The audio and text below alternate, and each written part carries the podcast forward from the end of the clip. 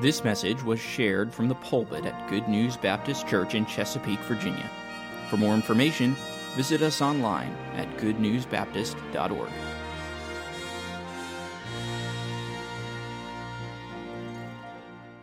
I used to hear my grandparents talk about the changes that they had experienced. As a child, I did not appreciate so much what I was hearing. I was thankful for the modern conveniences that I was able to enjoy. They would get out the old pictures, and I look back at days where, on both sides of my family, generations of farmers, teams of horses. And at the same time that all that was happening, America was making plans to put men on the moon. Technology was starting to increase.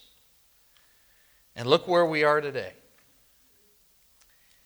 At the same time, being born in the mid 60s, it was a fearful time in this world. And as far as wars and rumors of wars, things have not changed. It's only gotten worse. When it comes to our liberties, when it comes to the Constitution, the things that govern or are supposed to govern our lives, it's all under attack. this election ought to concern us, but it should not make us fearful. We have nothing to fear. And so tonight I want to take us back 2,000 years to a stormy night on the Sea of Galilee. We've got sailors here, people that have spent lots of time on the water. But imagine with me being on a large lake, and because of the topography around the lake, the weather conditions and the topography are such that you can have literally an instant storm.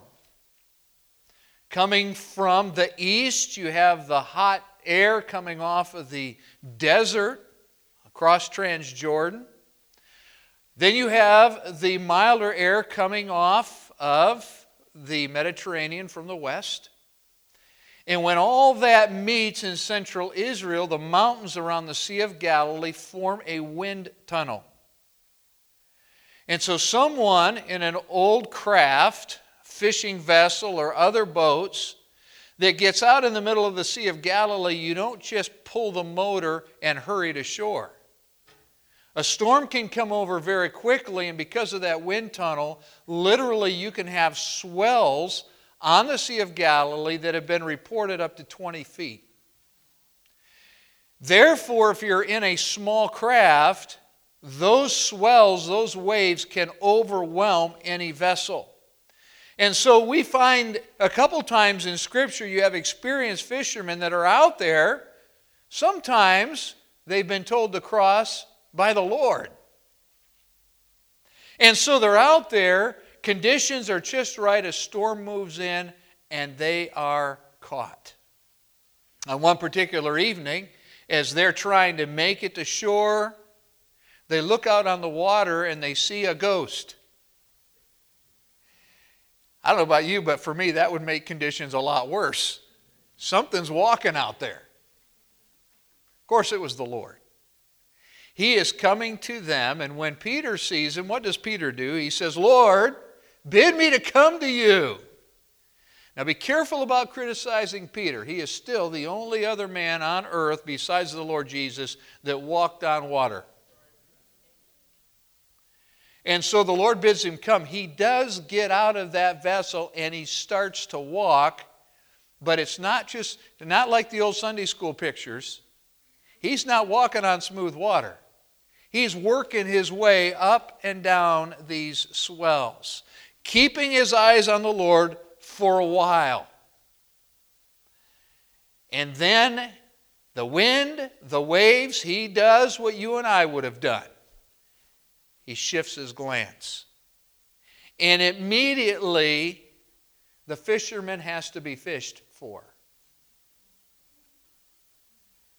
Now, don't miss this. The Lord Jesus, all powerful, all knowing, the God of wind and sea, knows right where he went down, and he's there right at the time. He reaches into that water and he pulls out Peter. And oh, by the way, together they walk to the boat and climb in. So here's a question for you tonight. When it comes to fear, do we really need to fear? I think what we need to be focused on, and the purpose of our study tonight is this you and I need to know how to grip God. We need to know how to get a hold of God. He doesn't change, He doesn't move, He is all powerful, and He knows what you and I are going through, but we need to be able to reach up and get hold of God. You and I serve the God, as the choir sang tonight, that they can throw you in a fiery furnace and that's your escape. Just burn all the ropes off and you can walk right out. And who's in there with you? The Son of God, so you could just walk around and talk. Or, as those Hebrew children said to the king, we're not going to be careful in this. If the Lord doesn't spare our lives, you know, what? we get delivered too. We are the only people on this earth that do recognize and have the foundation of Scripture to know if somebody kills me, they just delivered me.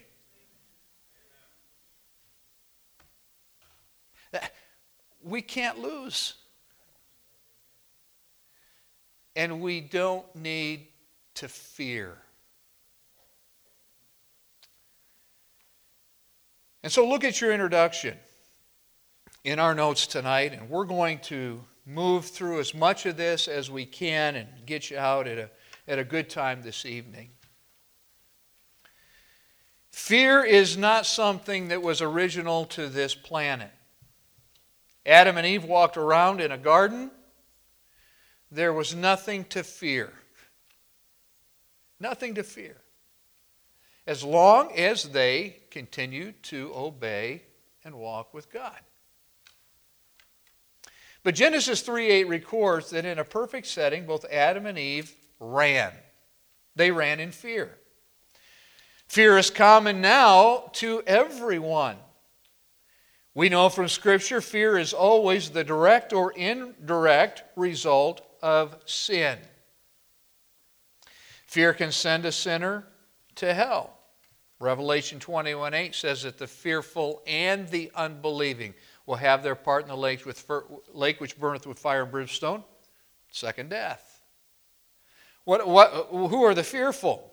Well, if, if you're fearful that sin, you go, no, it's talking about being fearful when you hear the gospel to put your trust in Christ. What's my family going to think? What if this isn't the right way? All that fear that Satan wants to use to get us not to believe on Christ.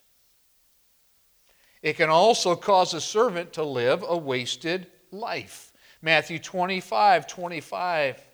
The Lord comes back and takes an accounting of his servants, and you'll remember in that text, he comes to the slothful, wicked servant who says to him, I was afraid and went and hid my talent. I buried my talent in the earth. Why? Fear. Unreasonable fear. Since the Bible has the answer to the sin problem, it must also be recognized as the authority on the fear problem. And so we're going to look at an overview of what the Scripture says about fear. I hope that you'll take careful notes, that you'll keep these, because in the future, you're going to be able to help someone else, you're going to be able to disciple someone else who is battling fear. If COVID has done anything, it's revealed that our nation and a lot of Christians are fearful people. Yeah.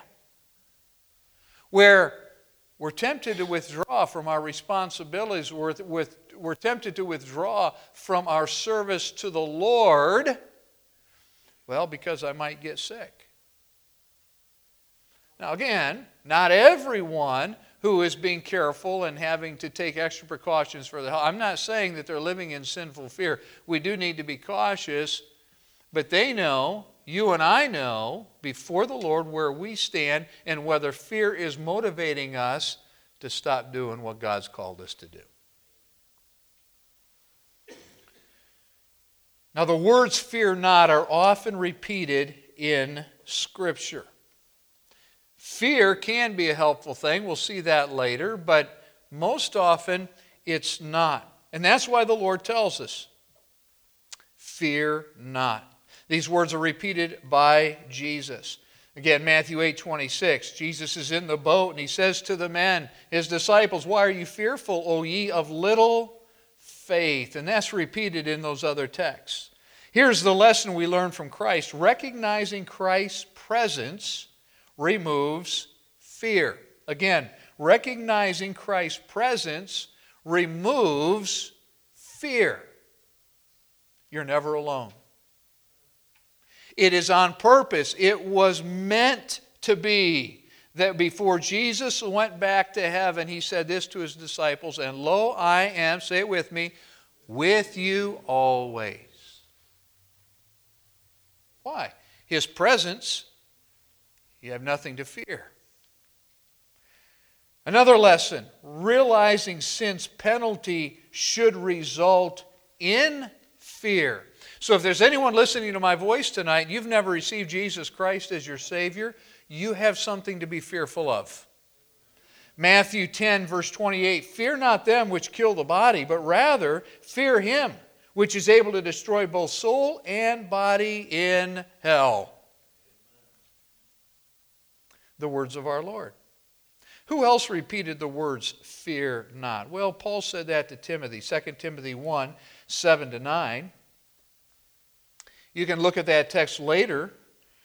But uh, Paul reminds Timothy of this God has not given us the spirit of fear, but of power, love, and a sound mind. What is the word sound mind? It's talking about consistent, steady. Even when we face fearful things, the spirit that God has given to us allows us to stay steady even though fearful things are happening around us.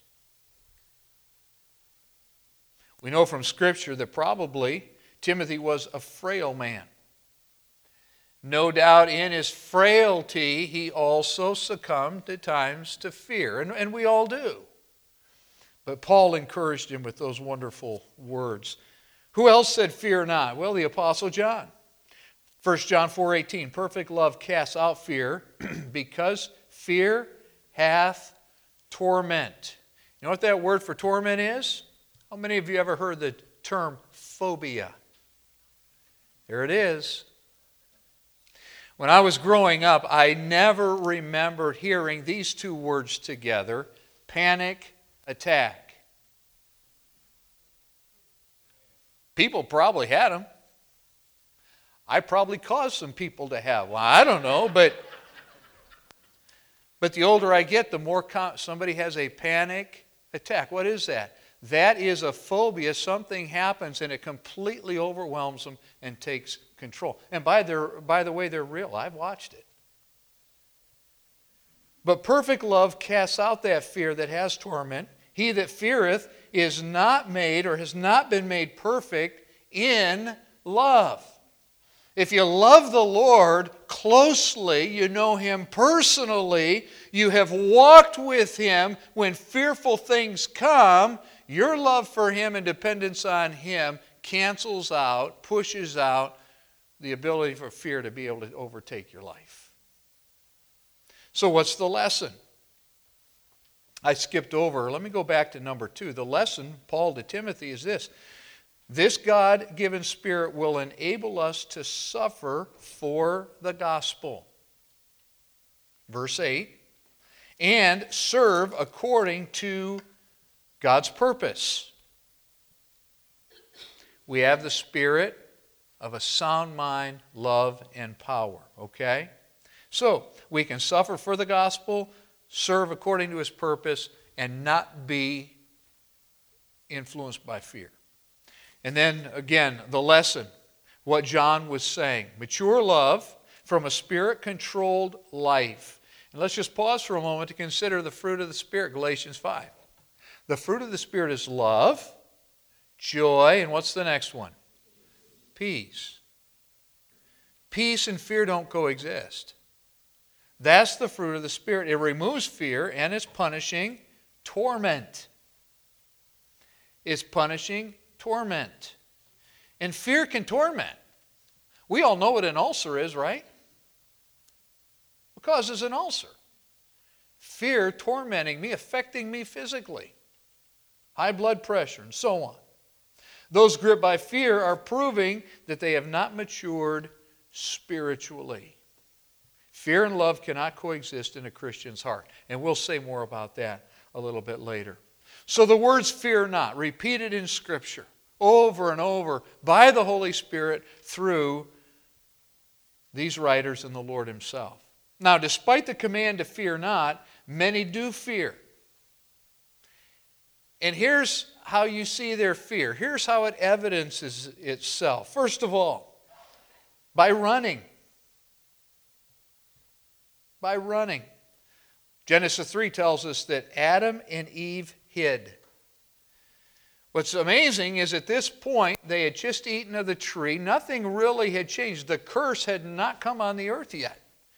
And they are hiding. What are they hiding from? Again, at this point, nothing is out trying to eat them. At this point, they're the only two people on the planet. Something had changed here. And because of this fear brought on by sin, they run and hide. Abraham lied. Genesis 12, uh, uh, 12, and those verses, remember, he lied about his wife. Now, when we get to Egypt, you tell him you're my sister. Why? He was afraid. They're going to want you, they're going to kill me. Jacob manipulated.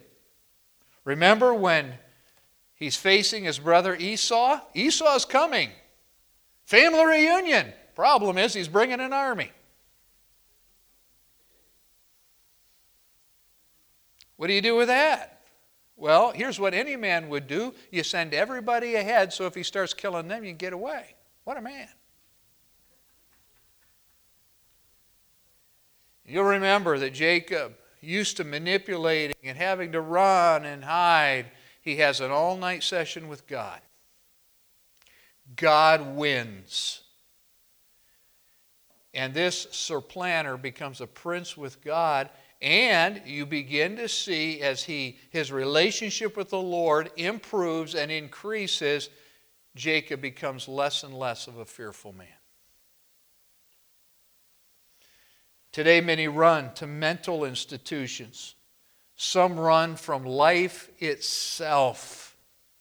Suicide. Always the wrong choice. The problem with running is that a person always takes the problem with them, and often they make the problem worse. Don't run from the fear. You need to grab hold of God, find out why the fear is there, surrender to the Lord, and watch what He can do with the fear. So some run, others move. Fear will cause an individual to move from job to job, city to city, relationship to relationship. Help only comes when a person faces the problem biblical, biblically. But some will move. Others will neglect responsibility, and these, of course, can all run together. Fear of failure, of foes, the future can cause people to neglect their physical self, neglect their families, responsibilities, and sadly, their obedience to the Lord. By the way, we should understand the difference between depression and discouragement. Both fear is a factor. Do you know what the difference is between depression and discouragement? Here's the key word it's immobility. You and I can be discouraged and we can keep going. But when it comes to depression, people shut down and they stop their responsibilities many times. And so, although we're commanded to fear not, we do need to understand not all fear is wrong. You and I need to identify in our lives when the fear we're facing is legitimate and when it is not. God gave us our emotional capacities, including fear. And He's allowed us to have a right use of, of those capacities to be able to identify what fear is legitimate and what fear is not. So, what, what are some good fears? All right, well, first of all, a healthy respect for danger. A healthy respect for danger. Would you agree with me that we live in a dangerous world? Okay. We do. We lock our doors. We have security systems in our houses. We have insurance, okay, and so on and so on. Why? There's real danger out there. What are some of those dangers? Number one, beasts and enemies. Job is a wonderful book, and you young people, uh, I would encourage you to read Job, okay?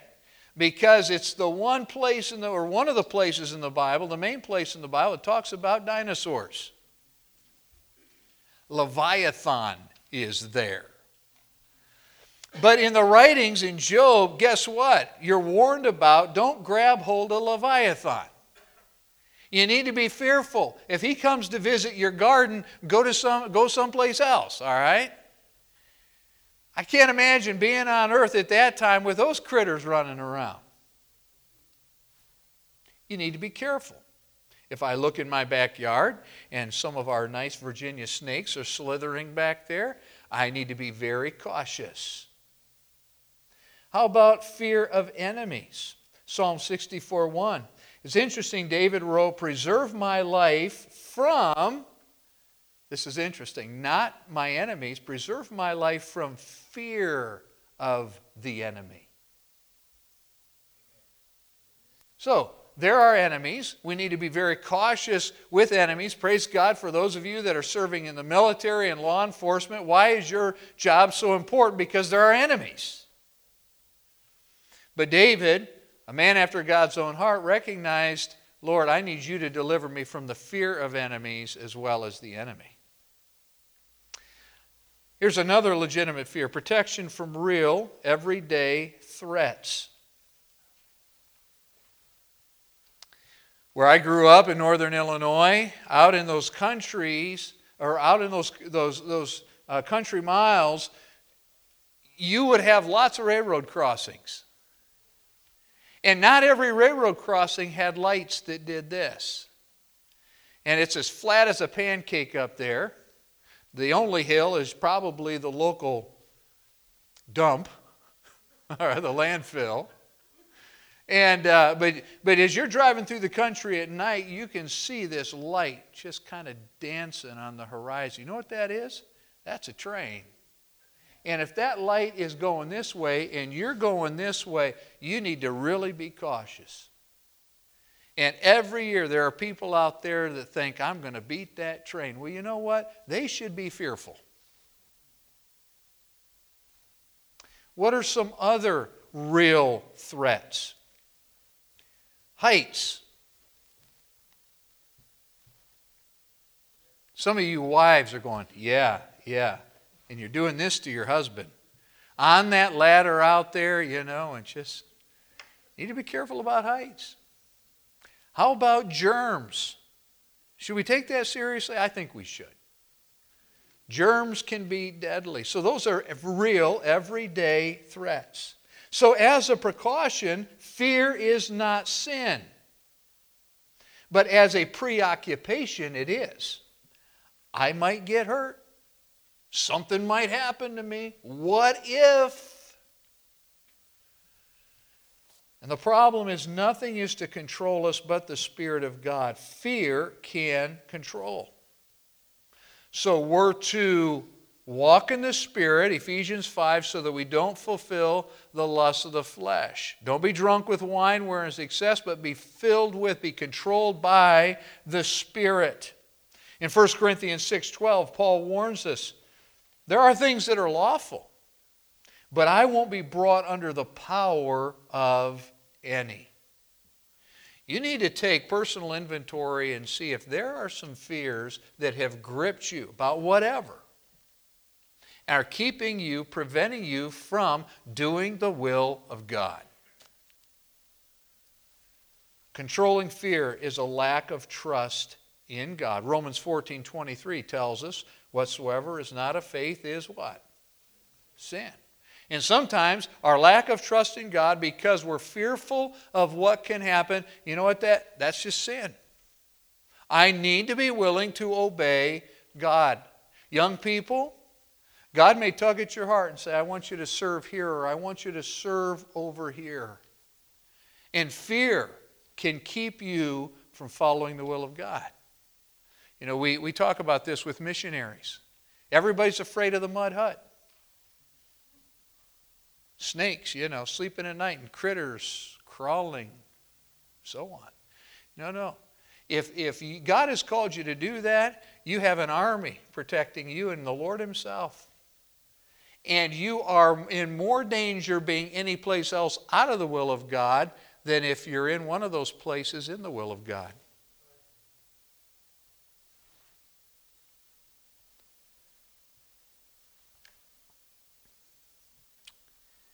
And so that brings us to this tonight.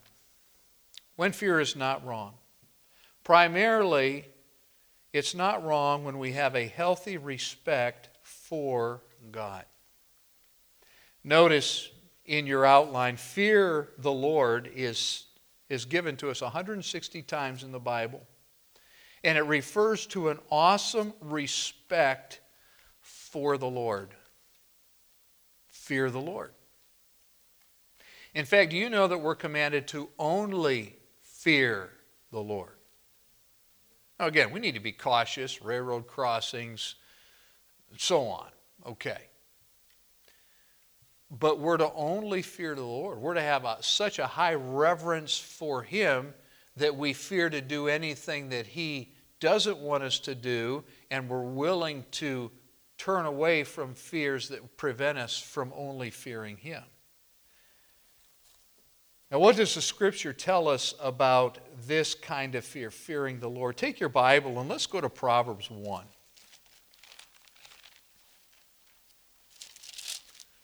Proverbs 1, would you notice verse 7?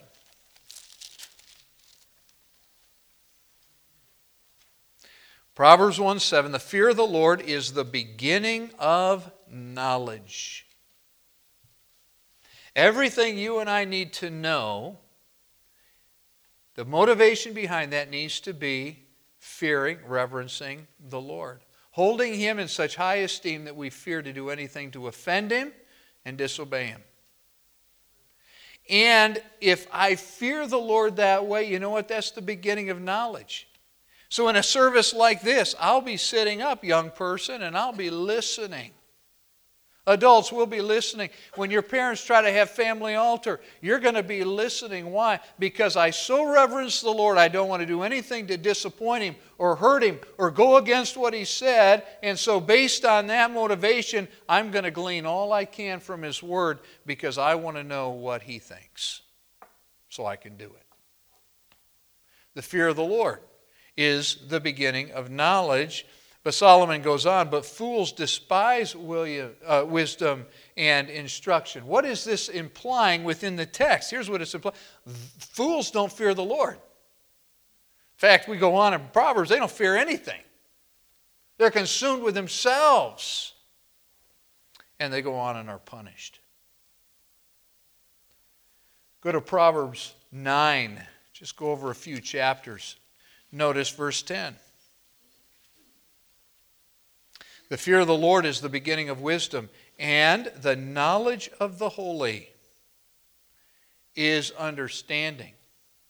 Everything that represents holiness, knowing God, knowing His law, knowing what He says is right.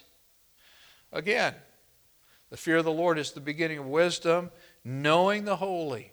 That's where understanding is. And so, if we only fear Him when other influences come in, and we're going to see these influences later, when, when people pressure us, when sinners entice us, we won't consent. Why? We fear the Lord. We don't fear them, we fear what will happen if I listen to them because of who God is. And of course, we get to Ecclesiastes 12 and verse 13, and, and the preacher in Ecclesiastes who has discovered that there are a lot of things that are empty about life. When I pursue my pleasures and, and my dreams and my goals, and, and I do not pursue those with God's glory in mind.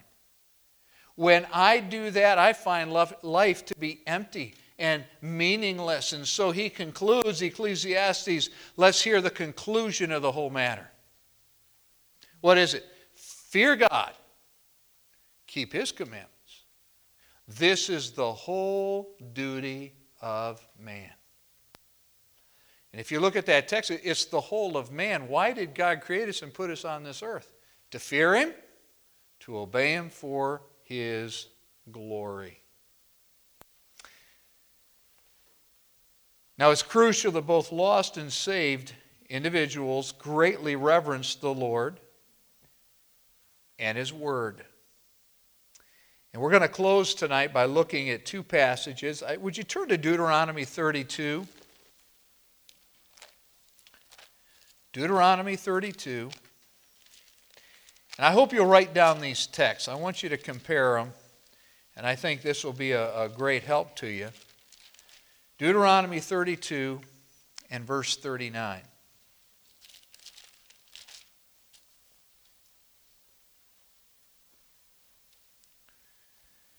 Here's what it says See now that I, even I, am He, this is the Lord, and there is no God with me. I kill and I make alive, I wound and I heal. Neither is there any that can deliver out of my hand. All right, that's our God. Now we know from the rest of Scripture that He is a loving, benevolent Father. He loves His church, He loves His people, He wants to bless us.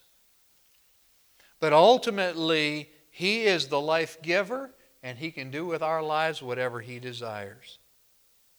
We need to fear Him. We need to fear Him. But in Psalm 14:1, and it's repeated again a second time in the Psalms, but here's what the scripture says. The fool hath said in his heart, There is no God. So you and I really have a choice. We can take God at His word, and what He says in Deuteronomy I am He. I don't have any other God with me. I'm it. I'm Him. I control life, I control all things. Fear me. Fear me. But then there are the foolish who say in their hearts, There's no God.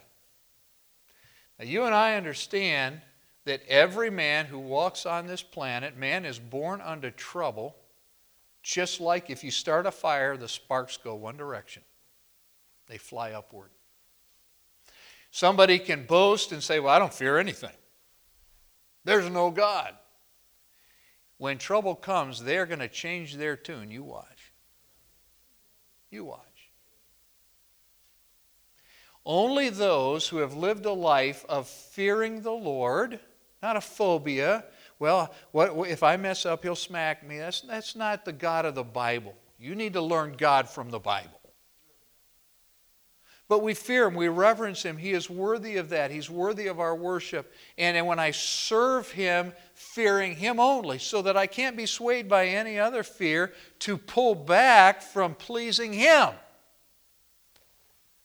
If you live that kind of life, trust me, hard things are going to happen to you and those around you. And if you've been walking with the Lord and reverencing Him, you're going to pre- be prepared for those times. If you're a fool, you say, Well, I believe in God. Yeah, but you can live like there's no God. And if you don't fear Him with your life, when those hard time comes, hard times come, you're not going to be ready. And because of fear, you're going to fold. So, my encouragement to you tonight we live on a fearful earth, and a lot of things can happen and go wrong. But we need not fear. The name of the Lord is a strong tower. Just his name. And the righteous can run therein and be safe. So, who are you going to fear? And may God help each of us to learn tonight to grip God. There are going to be times when we get busy or when we're distracted by waves and storms and so on and we, we look away. Well, be assured God's going to be there to grab hold of you. You need to know how to grab hold of Him. So let's give Him our hearts. Let's keep our eyes on Him. And let's only fear the Lord. Father, thank you for your word, the, the comfort, the help that it gives us when we live in fearful times. And Lord, my request for your church here at Good News is that we would learn to fear the Lord. And Lord, would you help us to be able to identify those fears that can creep into our hearts because of this flesh that would cause us to withdraw, to doubt you, to disobey you. Uh, Lord, if we're not careful, our fears can cause fear in other believers and hurt their growth, hurt their obedience. So give us a clear understanding of fear and help us to only fear the Lord. Thank you for loving us. Thank you for your protection of us. And Lord, thank you that we can look to the days ahead with complete confidence because you never leave us nor forsake us. Thank you for this time together. And Lord, would you please bless this church family? And Lord, continue to use us. Give us holy boldness for you.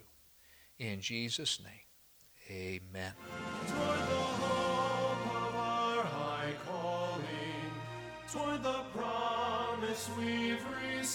Thank you for listening. If you have questions about your relationship with God, or you would like to know more about the ministry of Good News Baptist Church, please visit us online at goodnewsbaptist.org or call us at 757 488 3241.